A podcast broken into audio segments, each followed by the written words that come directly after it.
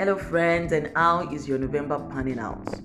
Still trying to catch up on some of your goals before 2020 finally shuts its door in readiness for the new year. Please give it your best shot. However, I don't want you to despair or get frustrated if things are not working the way you scripted. As I am learning daily, staying and being alive is a major goal on its own that calls for daily gratitude. So it's my pleasure to welcome you to another well-brewed edition of Ayanfe's Hope Note with your favorite girl and friend, Ayanfe Olua. Learning to live. So this episode is a build-up on the previous one, when love is not enough. If you would recall, in that episode, I mentioned that sometimes the decision to love someone is not enough to keep a relationship alive, no matter what type it is if that decision is one sided. Relationships bloom and blossom when both parties are committed to loving each other unconditionally, warts and all. However, I'm aware that some people are already in relationships where the rejection is palpable. It's obvious they are merely being toler- tolerated as against being wanted and celebrated. And they ache so badly from this desiring with everything in them to be accepted and embraced by this person whom they love so much and would do anything for. So, what do you do if you are in this situation? How do you deal with this magnitude of pain so you don't lose your mind or entire self? Do you really want my honest answer? Leave. There you have it. Live your life, independent of anyone's approval. Learn to live and be.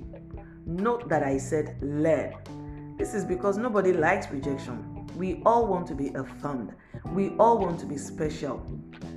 We all yearn for that person or persons who will look us straight in the eyes and tell us how important we are to them or how blessed they are to have us in their lives. But what do you do when this isn't happening or happening as often as you want it? To keep fighting or keep waiting for the day it will happen. Life is way too sweet and swift to spend it waiting for what you don't have complete control over. So, how about you master the art of living deeply from within? Accept and celebrate yourself. Discover what makes you happy as a person, as an individual, and commit to doing same. Speak to and with yourself and make the conversation positive. Everything you wished that the lips of the person who has rejected you will utter. Begin to utter those same words to yourself the impact is enormous. Take the power from the one to whom you have delegated it. Be your own cheerleader. Daily tell yourself, I love you, I accept you, I treasure you, and I celebrate you. Let everyone reject or despise you, but please, you don't reject yourself.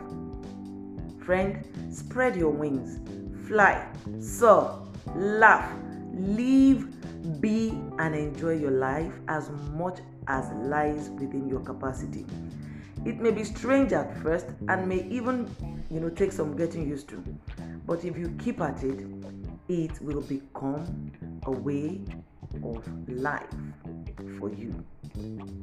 So, as you go into this new week, here is the food for thought and probably some actions for you to take.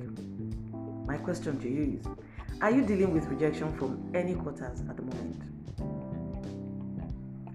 How can you begin to create your own happiness without waiting for external approval or affirmations? See, this doesn't mean it is not important. It simply means you have chosen to grow up and to move on.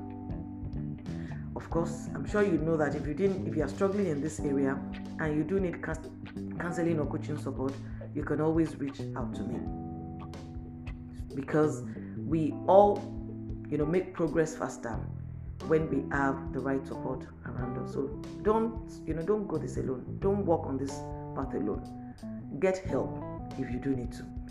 Maybe not even from me, but from anyone that you know is experienced and qualified to help you. The most important thing is for you to come out better, stronger, and happier.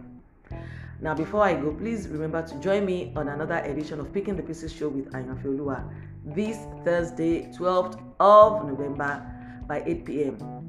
My guest is Zina Obasi, and she'll be sharing the story of her years of waiting to have her own baby, how she navigated the season, the lessons learned, and how she leveraged on what appeared like a major delay in her life.